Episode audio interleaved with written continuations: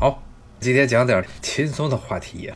与病毒无关的事情。如果大家看新闻的话，对于手机游戏比较感兴趣的人，可能都知道最近出了一大事儿。在美国这边，苹果跟堡垒之夜前一段时间一直排名枪战类的手游排名第一的堡垒之夜的开发商 Epic 两家在那儿撕啊，现在撕的你死我活的。先是 Epic 要求这苹果不能收他那么高的苹果税。对于苹果，如果大家对它的盈利模式有所了解的话，都知道，凡是通过内购形式，开发商挣的钱，苹果要抽一个成，抽个百分之三十。这 Epic 这家就不干了啊，说你抽的成太多了。后来就跟苹果一直在这撕，结果苹果把它的热门的这些游戏全部都下架，其中有包括一直是日流水量第一的《堡垒之夜》，把它给下架了。下架之后呢，Epic 就去告苹果去了，要求呢把《堡垒之夜》再上架，因为《堡垒之夜》等于是 Epic 这家公司在手游端啊最赚钱的一款游戏，在很长一段时间内都是全美日流水量第一，从今年一月份一直到八月份都是第一。结果呢，苹果和他两家在这撕，是便宜了腾讯，因为现在马上的在这两天这一段时间，因为《堡垒之夜》下架，所以腾讯的。手游，大家知道的这个叫吃鸡啊，这款游戏现在成了日流水量第一了。当然了，其实你要平心而论啊，Epic 这家公司也有腾讯的股份。腾讯打很大程度上，Epic 这家企业这几年能够搞得风风火火，居然是在手游端跟苹果杠上了。别的这些开发商都不敢跟苹果在这理论啊，因为苹果是老大，他敢跟苹果斗，而且呢，他不仅是在手游端，他在这 PC 端自己还弄了一个游戏销售平台，Epic 这家公司搞的游戏销售平台跟现在的游戏销售平台老大 Steam 跟这个也杠上了。如果大家玩游戏的话，知道 Steam 是以前在 PC 端、个人电脑端这些游戏销售的主要的一个平台。他手里拿的钱很多，苹果给他注资注了非常多，所以两方就开始打得你死我活。所以呢，就算是 Epic，虽然因为这些很多原因嘛。和苹果进行了战争，但是呢，腾讯并没有从中损失太大，因为它的这 PUBG，大家玩不了 Fortnite，玩不了这堡垒之夜，只能玩 PUBG 了。好像这个堡垒之夜在国内一直就是起不来，国内的下载量和游戏的销量一直都起不来，大家不喜欢它的这种画风，它是偏美式的那种卡通画风。所以很多人不太喜欢这种美式的，然后一堆肌肉男，一堆肌肉女，不是那种真实的画风，也不是一种偏日本风格的那种比较可爱的画风，它是比较偏肌肉，也算是卡通，但是人们不喜欢。所以《堡垒之夜》这款游戏啊，跟腾讯的吃鸡 PUBG 两款一直属于竞争关系。结果现在《堡垒之夜》完蛋了，所以 PUBG 这几天都是在苹果 App Store 的日流水榜上第一名。当然了，其实中国的这些游戏啊，在美国的市场上，实际上数量是非常庞大的，而且很多是日流水量，就每天玩家啊通过内购的方式给这款游戏充钱的数目也是非常庞大的。像苹果的 PUBG 现在是日流水当然是第一名，类似的还有跟苹果在国内也是打的你死我活的这个网易。在这边也有好多款游戏，而且网易其实是在好像是在日本发展比在美国好一点，腾讯是在美国好一些。包括前一段时间特朗普说要把腾讯的东西全都给禁掉，当时很多的年轻人就非常的不高兴，因为这边的手游多多少少，包括了这堡垒之夜也是跟腾讯有关的，包括这 PUBG 是腾讯直接开发的。同样类似的游戏啊，美国也喜欢玩这种大逃杀类型的游戏。第三名叫《使命召唤》，名义上是打的是动视和暴雪的名号，因为这家企业《使命召唤》原来是一个，应该是属于这个游戏机端这么一个品牌，但是呢，这家品牌想扩张到手机端，但是是跟腾讯底下的这叫什么天美工作室一起开发的游戏啊。其实腾讯中也占了很多的股份。这款游戏呢，现在 也是排在 PUBG 之后，排在这吃鸡之后，在现在美国的日流水单上排名前茅的。所以看这个腾讯，其实在美国的这些手游端啊，它的影响力非常大。所以呢，当时说要进腾讯，很多的这些年轻人就不干了，因为他们都知道这腾讯美国很多企业，不论是直接腾讯自己的手游，还是呢。在这边很多打着美国游戏开发商旗号在苹果上上线，或者呢，包括在安卓端上线的这些游戏，都是腾讯参股或者直接腾讯控股的企业。这些情况呢，最后造成的结果就是，当时很多年轻人非常不满。要真的是特朗普把这些游戏也给封了，那我估计这次大选就歇菜了，所有年轻人肯定都不投他的票了。这些现在好不容易就在家里没什么事儿干，也是哪儿也不敢去，只能在家玩游戏。但玩游戏，你把人家这唯一的一点可怜的爱好给他断了。所以后来白宫这边又说了一句，说进这些腾讯的各种社交应用，倒是不打算进这些游戏。但实际上是类似的情况啊，包括当时在日本，然后要知道日本这个国家一直，特别是在政策上跟着美国的后面跑。像最新的民调显示，也是日本和韩国这两个国家对于美国抗击新冠肺炎的认可率都是在百分之八十以上。对于中国的对抗新冠肺炎的支持度，韩国是百分之二十，日本是百分之十。在所有的西方国家，包括了 OECD 国家经合组织之中，都排名是最后两位。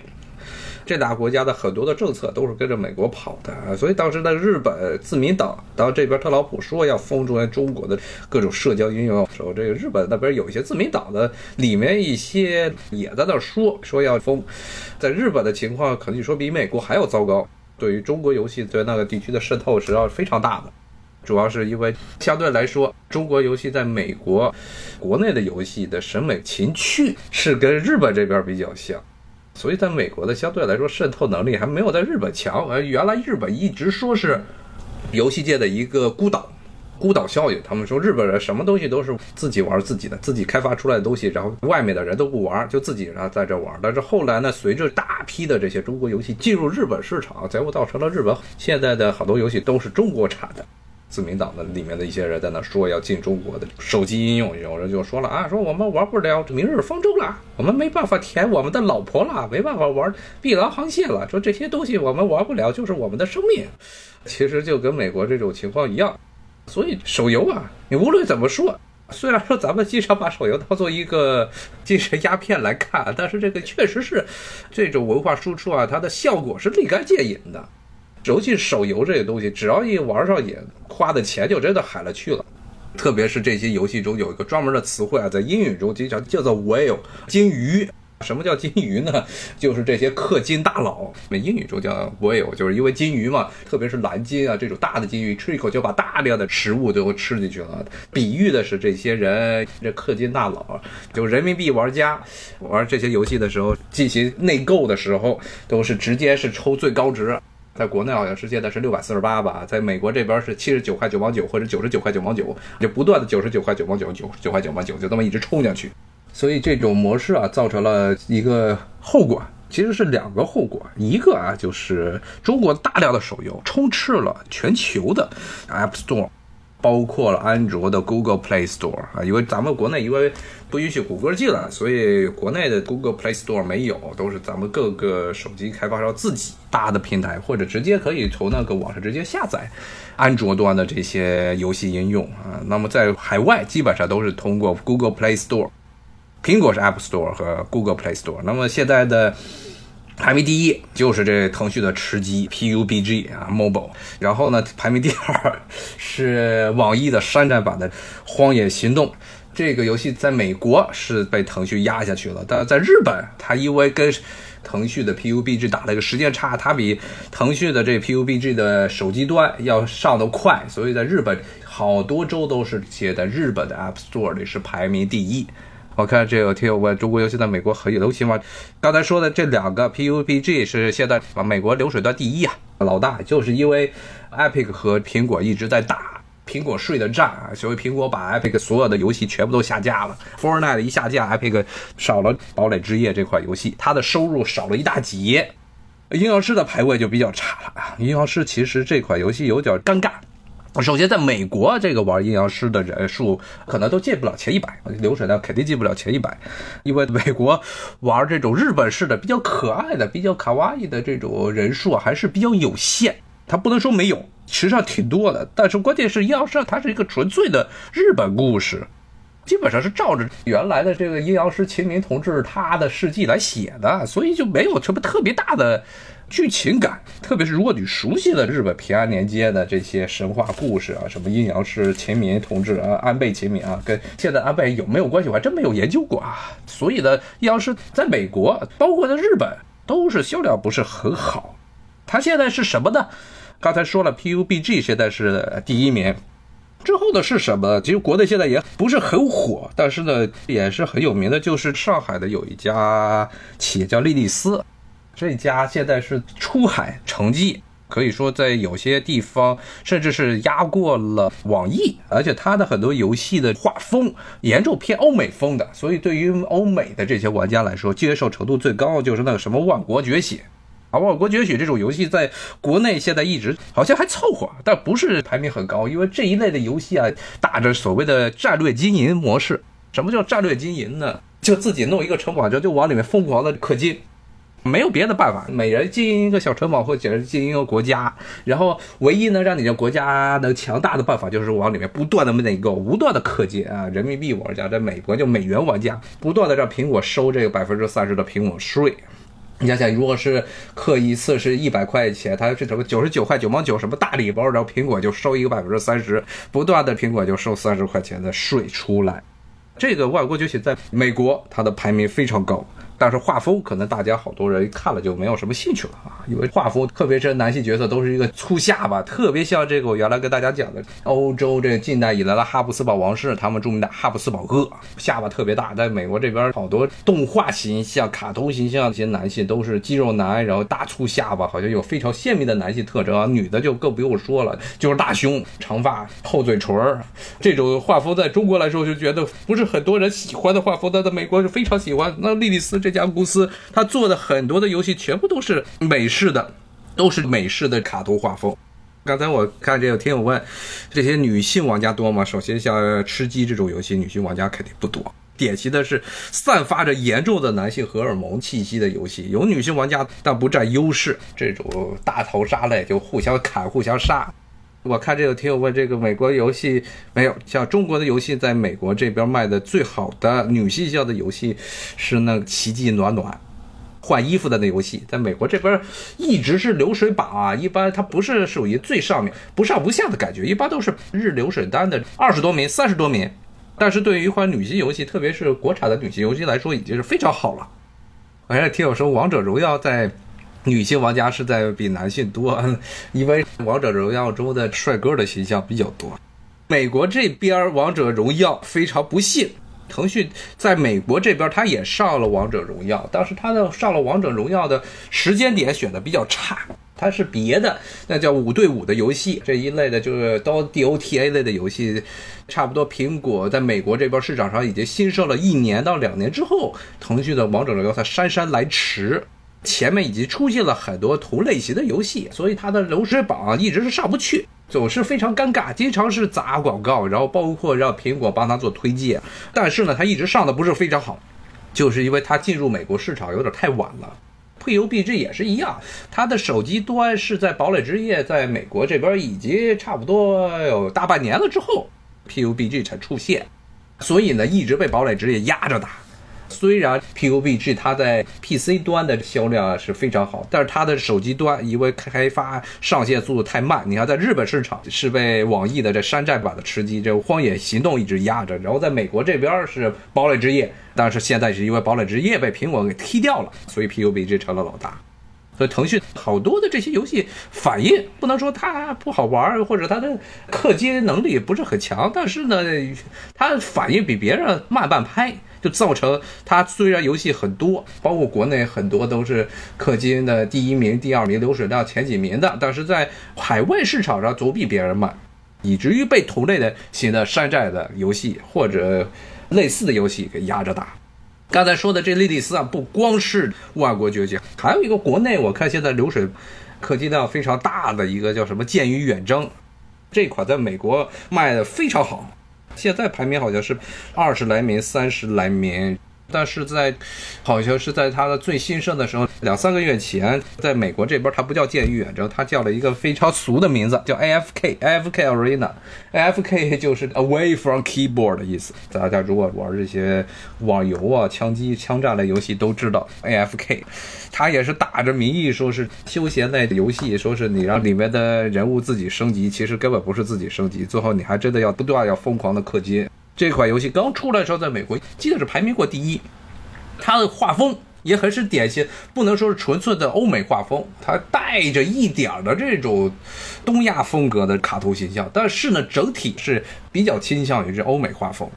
也是你可以看出来，包括之前的 PUBG 啊，包括了腾讯在这边的王者荣耀这边做这王者荣耀推广时候用的 logo 啊，也是这种偏欧美画风的，就是男性大粗下巴。包括刚才跟大家讲个莉莉丝的另外一款游戏《万国崛起》，也是啊，这国王大粗下巴，我就不知道为什么欧美这么喜欢大粗下巴，他们真的是男性荷尔蒙过剩的太严重。刚才说的《万国崛起》和《剑与远征》都是排名非常靠前的，还有什么《王国纪元》，包括刚才说的《使命召唤》，是喊着动视暴雪名义，其实是腾讯开发的。类似的，应该是过一段时间，他记得是跟网易啊。联合开发了《黑破坏神》，当时被骂死了。这款应该还没上线的，它上线之后，我估计应该会在榜单上冲得很靠前。但是呢，这一款是臭名昭著了，在前两年，因为说到这个手游的开发市场，确实是中国这边的开发的能力是非常强的，好多 PC 端呀，包括游戏机端、PS 端的这些游戏，最后他们要一直到手机端，都让中国的这些工作室跟他们一起开发。我看见有听友说《使命召唤》，《使命召唤》有有它的手机端。刚才说的是动视暴雪，其实是授权腾讯底下的天美帮他开发的。暗黑破坏神一样，我记得当时好像是两年前的 BlizzCon，他们暴雪每年都会在加州局县的阿奈海姆那边举行一年一度的暴雪全球大会。当时说给大家当年的惊喜，什么惊喜？就说暗黑破坏神也要出手游端了，被这粉丝给骂死了。最经典的是，不仅被骂死，结果他们手游端的美方的开发的主管还说呢：“说你们这些人难道没有手机吗？”结果后来这一两年的美国的这些游戏粉丝们一直拿暴雪开涮，就是这句话：“ 就这 guys have cell phone。”说：“你们这些人难道没有手机吗？”听我说，天天美上班每天九九六，每天九九六是必然的。在这些游戏里边，它这属于典型的靠人力把这些东西给堆出来的，最不缺的就是程序员。最不缺的就是码农，包括你看腾讯和网易这种游戏公司里面，它都是底下一大堆的小的工作室、制作组，他们自己在内部还在抢这饭碗，哪一个销量好，腾讯给你的经费更多，内部竞争是非常惨烈的。像这种什么王者荣耀，当然在美国这边卖的不好，像这 PUBG 这种，他们的给的经费多，这种就能活得好一些。包括像天美算是混的最好的。加小的好多，包括腾讯和网易每年都出多少一大堆乱七八糟的游戏，一直在欧美这边一直形成了一个定论，就是中国的游戏就是量特别大，然后烂作太多。所以之前我记得有次节目跟大家讲到悟空的黑神话的时候，当时欧美这边的评论最主要的一条就是说，他们看了悟空黑神话之后的第一印象就是说，居然这个是中国人开发的，因为在他们印象中，中国的游戏就是一类氪金。然后绝大部分是烂作烂作的手游，比如说你要在美国这边的 App Store 里看各种游戏，什么新游戏排行啊，一大堆，一看就是中国的游戏。怎么说呢？就是一种土味画风挂在那儿，好多什么马上要上线的呀，说现在已经上线的，好的，一看就是中国类的游戏。然后打分基本是在 App Store 里满分五分，它的打分打到三点五到四就不错了。这一类的游戏实在太多了。所以呢，这一些竞品游戏不是很多，而且绝大部分就算是像 PUBG 这种，它里面的很多的诱使你要去内购的倾向实在是太严重了。看腾讯在端游毒奶粉，毒奶粉也算端游了，算端游了。但是这些端游都是联机游戏啊，好多是联机类的，或者是网游类的，所以纯粹的单机游戏在中国市场上现在还是非常少。所以之前的节目给大家讲的这悟空这一块，因为大家觉得这个的投资成本太高了，投资成本太高有风险，其实不光是中国的游戏产业了，如果不得把游戏产业当做一个科技产业来看的话，中国整个科技产业现在都是这么一种心态，太喜欢做短线。不是说三年回本，基本上都一年就能给你回本，这个心态非常浮躁，所以这种情况下催生出来的游戏，绝大部分时候就是在狠命的在第一年呢逼这些玩家把钱包全部都给你掏空，所以的手机类的氪金游戏才会成为中国这些游戏公司的主打。就算不是手机游戏，你在这个网络端，这所谓的这端游的所谓网游，也是逼你来氪金的。包括我看这两天刚刚上线的什么米哈游的《原神》那，最后不也是一个氪金吗？他说要做端游端，最后还是一个氪金游戏。这种情况，它不是买断制，所以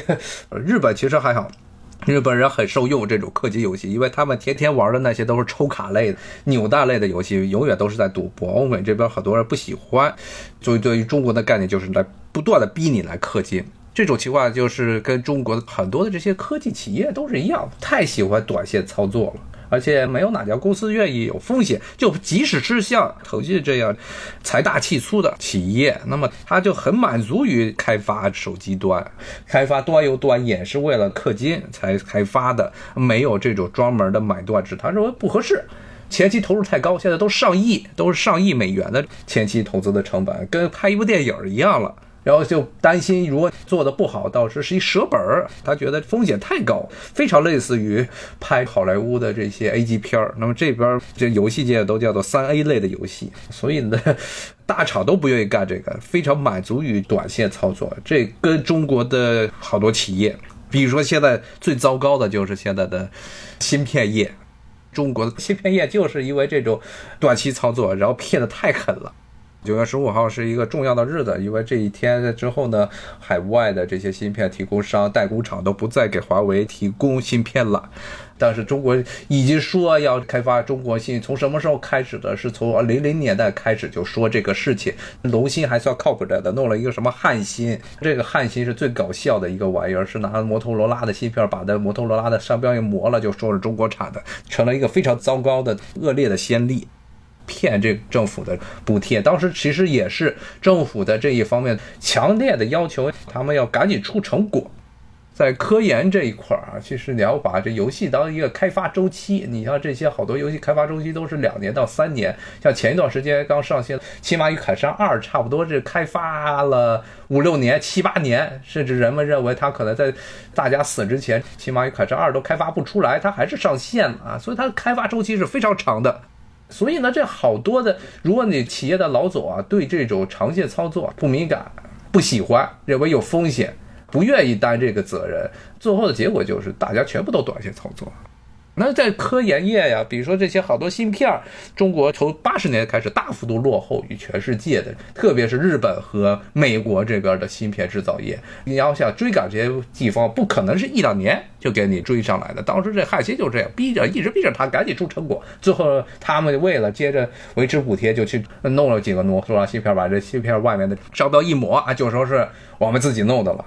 最后成了一个巨大的丑闻。其实后来还有很多，前几年什么万民造芯啊，全民造芯，什么在贵州啊，什么武汉呢，都设厂子，说是短平快，说从国外引进一条生产线，最后全部都瞎眼了啊。包括像贵州的那一条，说是跟高通弄的，高通弄完之后，高通拍屁股走人了。武汉那个最近也出了事儿，所以这些都是太短利了。不光是企业，包括好多的人们的心态都是太急了。产品你要开发，时间是非常长的，尤其是芯片是在不断追赶之中的，不可能做到像 六十年代的时候这两弹一芯。科学家当时都是从美国回来的最顶尖的科学家，他们带着知识回来开发这两弹一芯。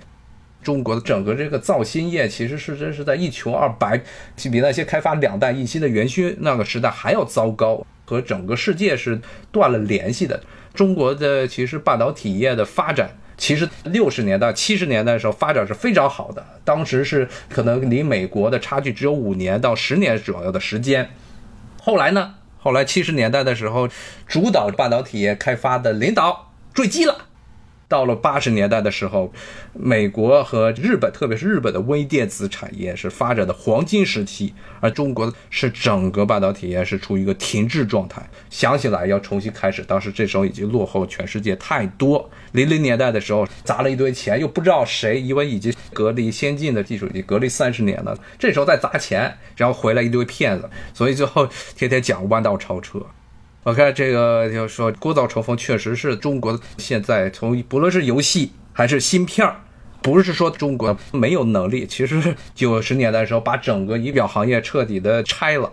改制，说是把好多的包袱全甩掉，重要的是仪表厂所有的经营骨干全部都下岗了，这些人跑出去之后都跑到了各个外企去当销售代表，无论是仪表啊、芯片呀这些产业都是需要长时间的积累的。真的是当时自己研发不如去外面买，认为什么都能买得到。特别是前几年的一些人的说法，说这些企业觉得全世界是一个玫瑰色，说全球化翻越了国家的界限啊，什么技术只要你肯有钱就能买得到。最后人家不卖了，特别是当时认为和国际差距比较大，很多的认为是低效率产业都要改革。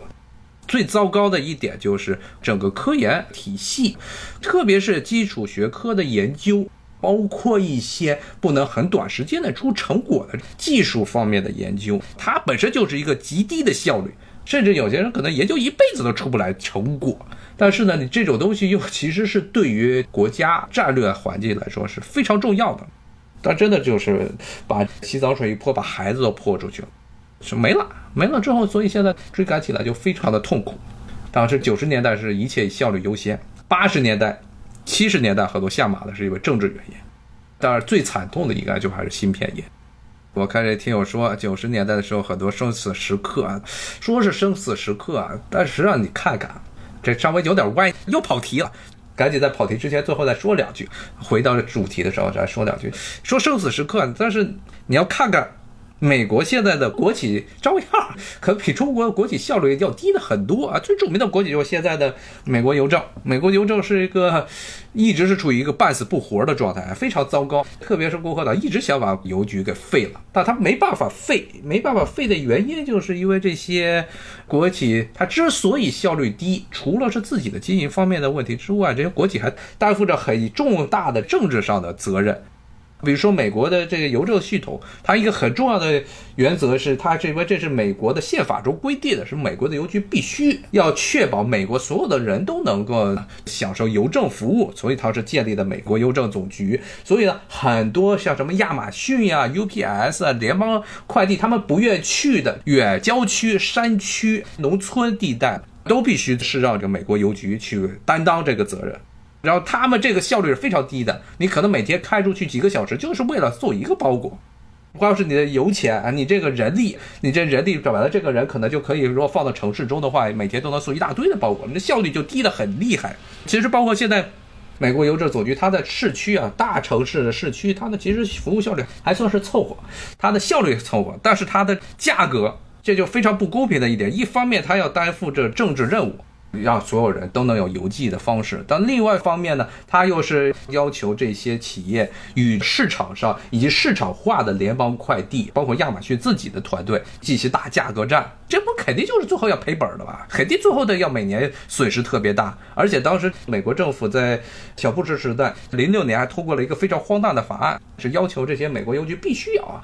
自己的收入大部分全部都搞成退休金，所有美国任何的企业，无论是私企还是那些具有这个美国政府投资项目的一些好多企业，都没有像美国邮局那样要把大部分的收入极大的比例砸到养老金手中，最后就造成了美国邮局后来连连折本，折的特别狠。所以其实是很大程度上，美国的这种国企现在混到这个程度，其实很大程度上不是国企它的效率低的问题，而很大程度上是因为如果没有给国企一定的待遇，最后让它是完全的进行竞争、市场化的竞争，它必然要死，因为它担负的政治责任、政治义务太多了，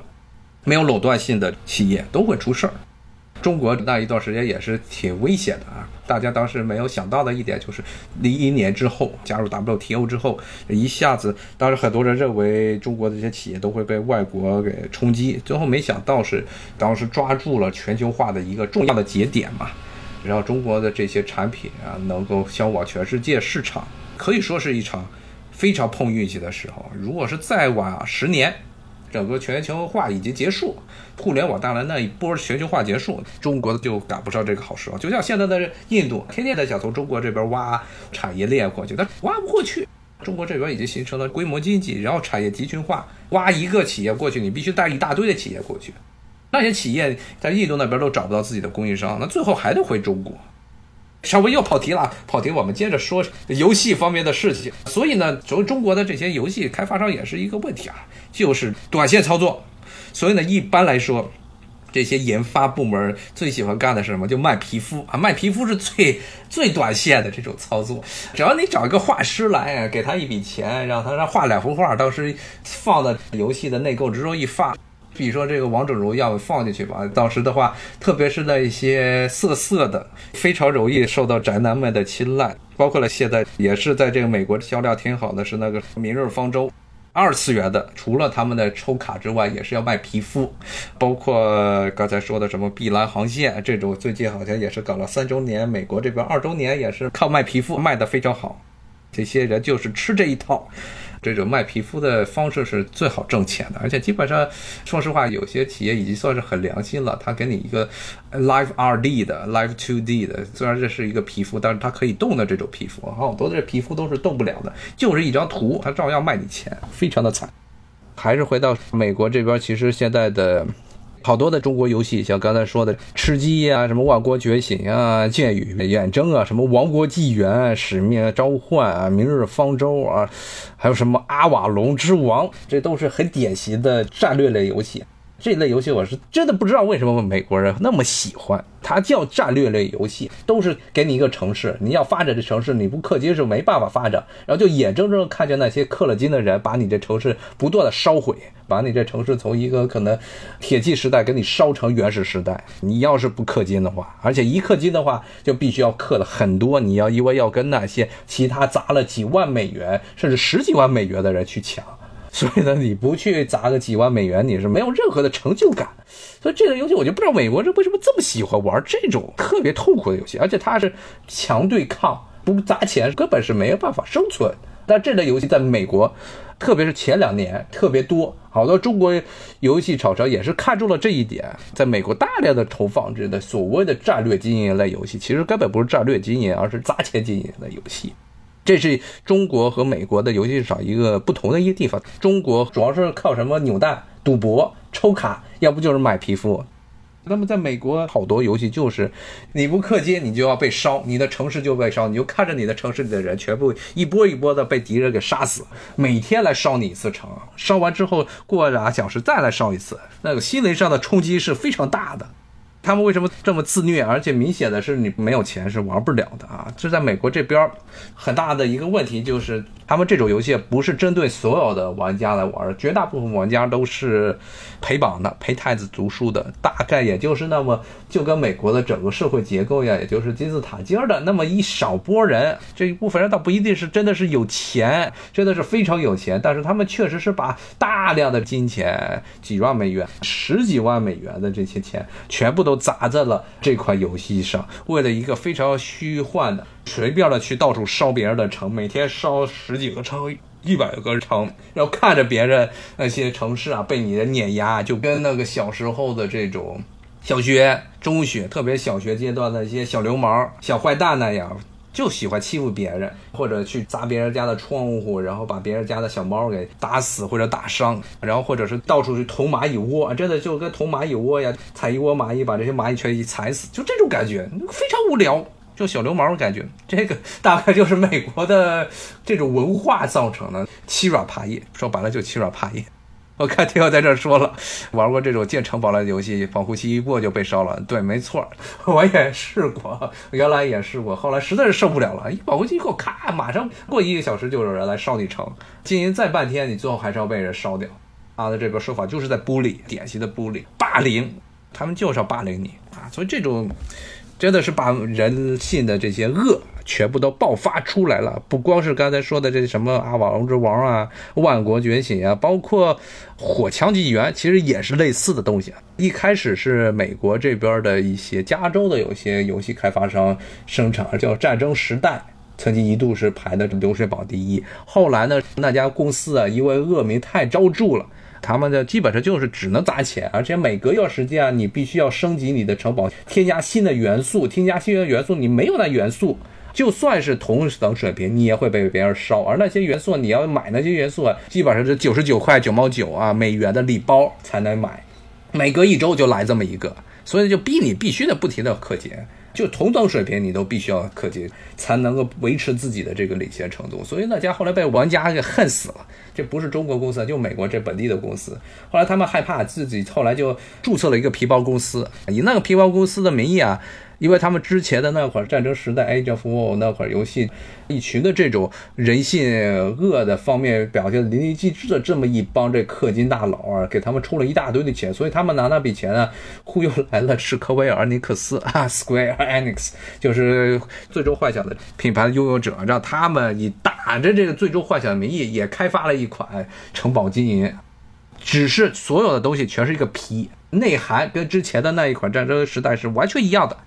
然后呢，开发公司换了一个名字，但是还是那一家，里面的人都没再换的。再接着去骗钱，比腾讯啊卖皮肤啊，诱惑你去什么抽卡呀、扭蛋呀，要恶劣的多。其实就纯粹的就是一个网络诈骗。但这种情况，在美国这两年好一点了，前几年是遍地都是这些游戏，实在是太荒诞。然后呢，刚才说的美国除了刚才说的什么这种氪金战略经营。这种枪战类游戏、大逃杀类的游戏，包括一些美国的动漫风的游戏之外，还有一类呢，就是美国人非常喜欢的，也是中国有企业在那搞的末日类的、末日求生类的这个游戏啊，就比如说像什么，又是这个世界末日啦，然后你要求生，要不就是这些。僵尸，世界上又流行的僵尸，美国人特别特别喜欢僵尸类游戏啊，就想着又有一个瘟疫出爆发的时候，人们就变成僵尸了。你要在僵尸的末日之下继续怎么样求生？这种游戏现在在美国也非常多，像包括网易也是开发成《明日之后》，基本上里面全是氪金点。我下载了半个小时，实在受不了了，卸了。但在美国这边销量也挺好的，非常好。我看这两天我说在这是虚拟的时间世界中寻找真实的自我，对。但是稍微好一点的，说实话，我觉得日本的扭蛋类的游戏啊，包括了中国这种日本风的扭蛋类的游戏，像什么《明日方舟》啊、《碧蓝航线》呐，包括日本本土的 FGO 啊这一类的游戏啊，其实还有点心灵上还有点愉悦感，氪了一堆的钱，最后砸出来几张卡，然后是天天就想着这是我的老婆，还有点心灵上的愉悦。那种去烧别人城堡，完纯粹的就是一种把。现实生活中无法发泄的这种暴力欲望，在虚拟世界中给爆发出来啊！从这某种角度来说，其实为什么美国这种所谓枪战游戏这么流行，也是一样道理。大逃杀类的游戏，这吃鸡游戏也是这样。所以这基本上就是中国游戏。刚才说的这一系列的，基本上中国游戏在美国销量非常好的很多的这些游戏，它的风格看准了美国的游戏玩家喜欢搞的东西，什么战略类的啊，什么枪战类的。包括末日逃杀类的，我觉得这也是反映了可能美国人心灵中的一种非常的不安定的感觉，总是觉得这个世界要毁灭。包括你看这些好多的这美剧也是，没事干就是世界末日啊！世界末日是怎么标志？要不就是这个外星人入侵，要不就是瘟疫大爆发，大家都变成了僵尸，要不就是机器人反叛，把人类都变成奴隶。这 这个太常见了，实在是太吓人了。你看，这最近前一段时间刚刚上的那个《美国末日二》《Last of Us Two》也是这样。当然，那款游戏不是手游端了，是端游端。那款游戏被这玩家骂的狗血喷头啊！其实也是个末日情节。听我说，CS 红色警戒和魔兽争霸，我看这位听友，你的这三款游戏我已经严重的暴露了年龄了。记得当时红色警戒流行的时代，我看这听好像玩红色警戒没有玩星际争霸嘛？这几款等于说是那个时代大家在网吧中的美好的回忆。而且那个时代网速也不是很发达，而且大家那个时候还是更习惯于买盗版游戏。那时候的正版游戏也不多，而且正版游戏进来之后都齁贵齁贵的，咱们的收入水平那个时候也不能支撑玩那么多的正版游戏。不过现在中国的真的是玩家的购买能力上来了。手游端就别说了啊，手游端中国是全世界最大的氪金市场是在中国，大家无论是男生女生都是把大量的自己的九九六加班来的钱全部都献给了王者荣耀的皮肤。中国是第一，美国是第二，美国和日本经常是抢第二。前年的时候，因为中国这边卡。上线的牌照，当时曾经有一段时间是美国超过中国，成了世界第一大手游市场。包括后来之后，牌照又重新开始发行，所以很多手游陆陆续续又上来之后，好像氪金量又上来，又变成全球第一大氪金市场啊！中国现在的这个手游的氪金能力是非常强大的。现在包括是 PC 端也是啊，像 Steam，中国也是最大的消费市场。Steam 蒸汽平台，就刚才跟大家说的这 Epic 要跟他抢 PC 端的发行权的。中国的这些玩家也比较好伺候，特别是男性玩家比较好伺候，只要里面有美女就好了，长得漂亮就可以了。像前一段时间，我记得我在直播中也跟大家讲过《全战三国》，说《全战三国》这款游戏，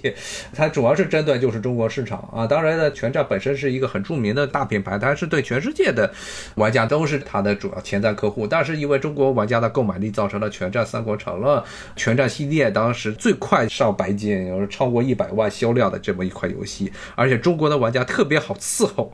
怎么好伺候法呢？因为全战是典型的是男性向的游戏，所以的这款游戏里头出现了很多的美女啊，什么貂蝉呀、大乔啊、小乔啊、孙尚香同志都出现了。当然，它里面叫孙仁出现了之后呢，很多的欧美玩家就抗议说：“你们那个时代不应该出那么多女人，说这女人太多。”然后中国这边玩家说：“你们再出点女的就好了，我们就要看美女。”所以后来开发商是个英国的工作室说：“中国玩家是我们最好的兄弟。” 就是因为大家就是吃这一口，就要一些女性的将领啊，要漂亮的女性将领。之前最早的时候，他们开发出来的这些建模建得很差，把什么孙尚香建得非常的丑，变成大妈样。后来什么貂蝉就全部都给建的比较符合中国人的这审美口味了。我看这有听友说是韭菜，那其实你看看，绝大部分情况下，在全世界的范围内，只要是市场经济状况下。大部分的工薪阶层最后都是钱，首先是你的这些必要的钱都被医疗啊、房地产呐、教育啊给剥削了，自己的这闲钱，要不就是玩游戏了，要不就是你投的什么股市中去了，最后全部都被割掉了。美国这边的情况是，美国人本来就消费开支太大，所以他们其实他们不自己炒股，因为他们自己实际上是炒不了股。绝大部分人不是自己炒股，而是通过养老金的方式炒股。养老金呢，是把大家的钱全部都收到一起，有所谓的基金一起来炒，而且那钱是不能够自己随便的拿出来的，不像国内的炒股很多都是小散户。小散户你跟那些大的金融企业、大的基金根本没办法一起相提并论的。四零一 K 啊，对，就是四零一 K，主要是四零一 K，因为美国这边现在百分之九十以上的企业不再提供企业养老金了。不是真正的养老金了，而是四零一 K 的模式。美国这些企业经常向联邦政府抱怨说他们的负担太大，后来联邦政府就允许搞这所谓的四零一 K。这个其实风险是由炒股理财的风险由企业端变成了雇员端。本来像企业养老金理财的时候，企业养老金它来收集起来雇员的工资是企业来理财，而这个四零一 K 是变成了雇员自己理。所以风险要大得多，但是呢，由于这个风险实在太大啊，尤其是绝大部分美国人的养老金，绝大部分，我记得是百分之九十二的美国的各种企业、企事业单位，包括政府部门的，政府部门是包括两部分，有四零 K 一部分，然后还有一个政府养老金两部分组成啊。那大部分人的钱全部都是放在四零 K，四零 K 的主要的理财方式是投到股市中去。但这个情况下的时候呢，美国的股市绝对不能跌。所以今年的这个情况就是在新冠肺炎刚出来的时候，华尔街暴跌，然后美联储马上就开始疯狂的疫情，愣是把这股市给拖上去了。原因就是绝对不能让四零 K 死掉，一旦死掉的话，大家就全玩完了。一般来说，四零 K 它的这些经营理念都是非常保守的，非常保守，要求的是这回报率都比较低，那就怕出事儿。因为如果你这个四零 K 里的投的都是些风险基金。去投一些什么奇怪的东西，什么高科技企业，然后呢，什么第三世界的信息市场，最后就要出事儿。到时一旦出事儿的话，爆了。出事儿的话，就会，这也是这届政府上来之后，把很多的要求全部都会放松了。以前 一六年之前，凡是炒四零一 K 基金的这些理财基金的经理呢，专门的要有合格证。后来是要把整个这个资格给放松了啊，所以现在什么人都可以用来炒，所以呢，出事儿的几率其实是比之前要大了，因为这些人全部都是这些人的养老金啊，真的是养老金。我看这还挺有说什么，亲戚玩劲舞团，跟认识的人结婚了，包括我记得还有什么玩这些 CS 啊，也是以前女玩家不多，但是居然能号上。但是最著名的不是还是魔兽嘛？魔兽世界，不是魔兽争霸了，魔兽世界中，特别是八零后和九十年代初出生的这一批人的集体记忆，基本上魔兽世界变成了中国人的一大批的集体的记忆，因为那时候主要的大家说玩游戏，就是指的是魔兽。世界，现在呢，这个魔兽世界都不行了啊！而且这个好像最新的改版就是真的是没事儿干。我看最近又刚刚又改版了，说这个巫妖王统治又出来了，天天又折磨巫妖王。有事儿没事儿就去暴雪，曾经是被认为是最伟大的游戏开发商，现在也是天天就只能吃老本了，跟网易开发什么暗黑破坏神手机端，然后魔兽世界也想不出什么新招了，有事儿没事儿的就去捅一捅巫妖王啊，然后呢再整出来一个故事。不过他的好多的主创人员都跑了，留不下什么人了，这也是一个企业从辉煌走向没落的一个象征吧。暴雪，中国的这些游戏开发商在美国手游，它的其实盈利情况还挺好的，真的是挺好的。因为中国的这些大量的这些什么腾讯啊、这些网易啊、莉莉丝啊这些企业底下的这些很多的小工作室，他们能够准确的把握美国的玩家们的喜好。虽然都是中国的公司，但是美国人他喜好朴实无华，但是很暴力，专门开发了一系列针对美国市场的一些游戏啊。然后呢，实际上是造成现在美国市场很多的大量的收入。美国玩家的钱都进了中国企业的腰包，以至于后来想进腾讯的之后，很多美国的玩家还挺抗议啊，严重抗议啊，说我玩不了了，特别玩不了吃鸡了，不能到处去扫别人了，不能拿铁板锅去砸别人。当然，现在其实也不用铁板锅砸别人了。但是呢，中国的这游戏企业还是欠缺一些问题，就是短线操作、投机、急功近利，实在是太常见了，恨不得就是一个工作组几个月就能编一款 App Store 里能够日流水量排前十的，那做不出什么好东西来，天天就九九六了。好，今天呢就跟大家讲到这儿，谢谢大家的收听，拜拜。